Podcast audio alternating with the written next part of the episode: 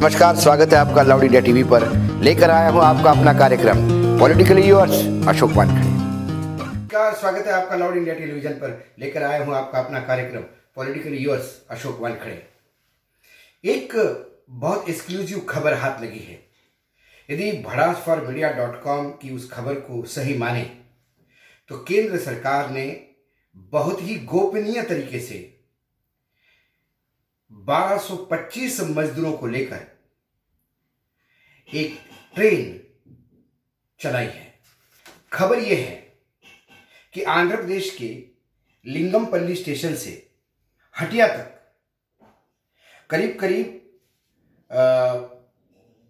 चौबीस कोचेस के साथ 1225 मजदूरों को लेकर ये रेल आज सुबह पाँच बजे लिंगमपल्ली से निकली, जो रात को ग्यारह बजे हटिया पहुँचने वाली है। और इस आशय का पत्र रेलवे का जो हमारे हाथ लगा है, वो तीस अप्रैल का है। ये गोपनीयता इतनी अच्छी तरह से संभाली गई थी कि जो ड्यूटी का स्टाफ था, उनको भी शायद दो या तीन घंटे पहले ही सूचित किया गया था कि उन्हें ड्यूटी पे जाना है और ये रूट है। मैं नहीं मानता कि सरकार ने ट्रेन एक दो घंटे के नोटिस पे शुरू की होगी। सरकार ने तीस तारीख को भले ही लेटर जारी किया रेलवे डिपार्टमेंट ने, लेकिन उसकी पूरी लॉजिस्टिक जो है कम से कम एक सप्ताह पहले से तय हो चुकी होगी। सवाल यह है कि जब कल सरकार ने चार तारीख के बाद, यानी चार मई के बाद मजदूरों को अपने गृह राज्य वापस लाने के लिए राज्यों को अधिकार दिए लेकिन कहा आप रोड से ही जाओगे? महाराष्ट्र के मुख्यमंत्री उद्धव ठाकरे से लेकर बिहार के उप मुख्यमंत्री जो बीजेपी के ही है, मोदी साहब। तमाम लोग लगातार सरकार से गुहार कर रहे हैं कि इतने दूर से, बसों से लोग लाई नहीं जाएँगे। दूसरी बात है कि लाखों मजदूरों को बसें हज़ारों की तादाद में लगेगी। ऐसे में ये प्रैक्टिकली पॉसिबल नहीं है। लेकिन सरकार के कान पे जू तक नहीं रेंग थी सरकार रेलवे को लेके मौन साधे है। ऐसे में ये गोपनीय तरीके से ये ट्रेन चलती कैसे है? सरकार ने इसके बारे में आगाह क्यों नहीं किया लोगों को? जो 1225 मजदूर हाटिया पहुँचाए जा रहे हैं, वो एक सरकार का अच्छा कदम है। लेकिन जब बाकी राज्य मांग रहे हैं तो सरकार इस पर चुप क्यों है? ये सवाल के जवाब, ये जो सवाल उठ रहा है, इसका जवाब तो सरकार को देना पड़ेगा। जब प्रधानमंत्री नरेंद्र मोदी ने रात को आठ बजे 21 दिन का पहला लॉकडाउन अनाउंस किया। तब ना राज्यों को, ना किसी और को विश्वास में लिया था। यही कारण है कि अप्रवासी मजदूरों की जो समस्या है, वो रोज नया रूप लेके सामने आ रही थी और अब एक विकराल समस्या हो गई है। जगह जगह लोग आंदोलित हैं। ये तमाम चीज़ें हो क्यों रही है? सरकार ने ये जो तुगलकी निर्णय लिया था इसके पहले यदि राज्यों को विश्वास में लेते तो शायद राज्य उन लोगों की व्यवस्था करते या उन लोगों को घर पहुँचाने की पहली व्यवस्था होती। लगातार हम सोशल डिस्टेंसिंग और सरकार लगातार जो पत्र भेज रही है कैबिनेट सेक्रेटरी जो हर महीने पत्र, हर आठ सप्ताह जो पत्र जा रहे हैं राज्यों के सचिवों के पास, वहाँ बार बार चेन ब्रेक करने की बात होती है। सोशल डिस्टेंसिंग की बात होती है। यदि अब 1225 आंध्र प्रदेश से हटिया लोग पहुँचते हैं तो ये चुल टूटेगी कहाँ? फिर सरकार ने इसके ऊपर विचार क्यों नहीं किया?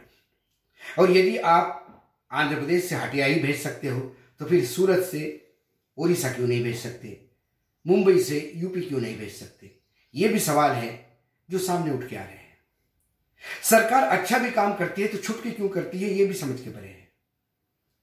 ये तमाम चीज़ें जो है, वो बार बार इस तरफ़ इंगित करती है कि सरकार जब भी कोई डिसीज़न लेती है, सोची समझे के बगैर डिसीज़न लेती है, उसके इम्प्लीमेंटेशन क्या होगी, एक लंबा उसका इम्पैक्ट क्या होगा देश की इकोनॉमी पे, आम जनता पे, ये सोचे बगैर सरकार जो डिसीज़न लेती है, उसका खामियाजा पूरे देश को भुगतना पड़ रहा है। आज अंतर्राष्ट्रीय मजदूर दिवस है और खेत के साथ ही बताना पड़ रहा है कि गुजरात के सूरत से लेकर तमाम बड़े शहरों में जहाँ अप्रवासी मजदूर काम करते हैं।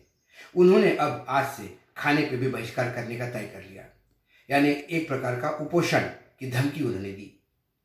क्योंकि वो पिछले एक महीने से लगातार रास्ते पर आकर आंदोलन कर रहे हैं, अपने राज्य वापस जाने की मांग कर रहे हैं। सरकार उनकी मांग को मानी नहीं रही थी।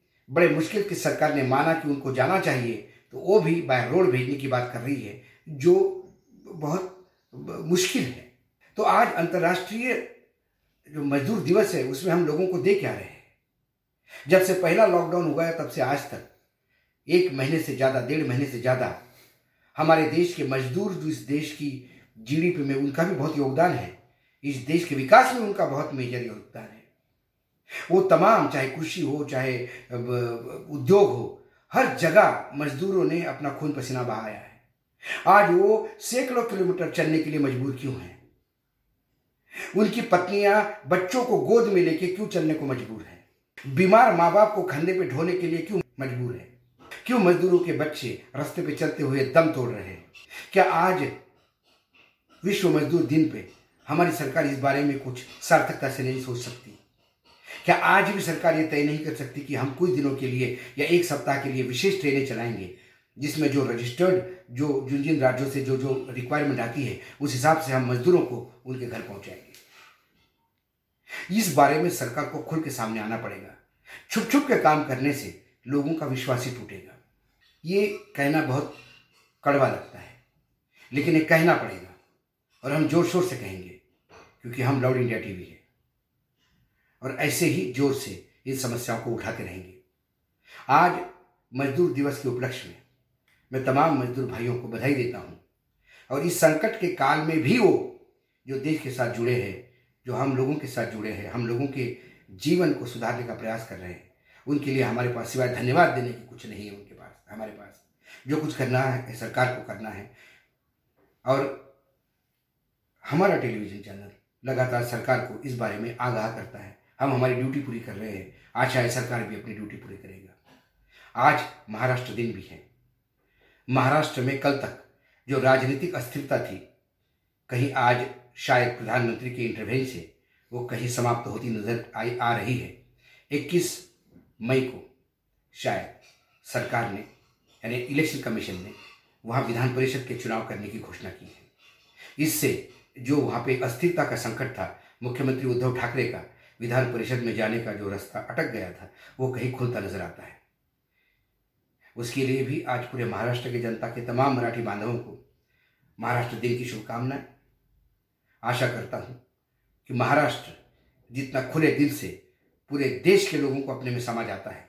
आने वाले समय में जब सब कुछ ठीक होगा तो ये मजदूर जब वापस आएँगे तो उनका स्वागत भी महाराष्ट्र उतने ही दिल से करेगा। इसी के साथ आज का विषय यही खत्म करता हूँ। कल एक नए विषय के साथ आऊँगा। तब तक आप देखते रहिए लाउड इंडिया टीवी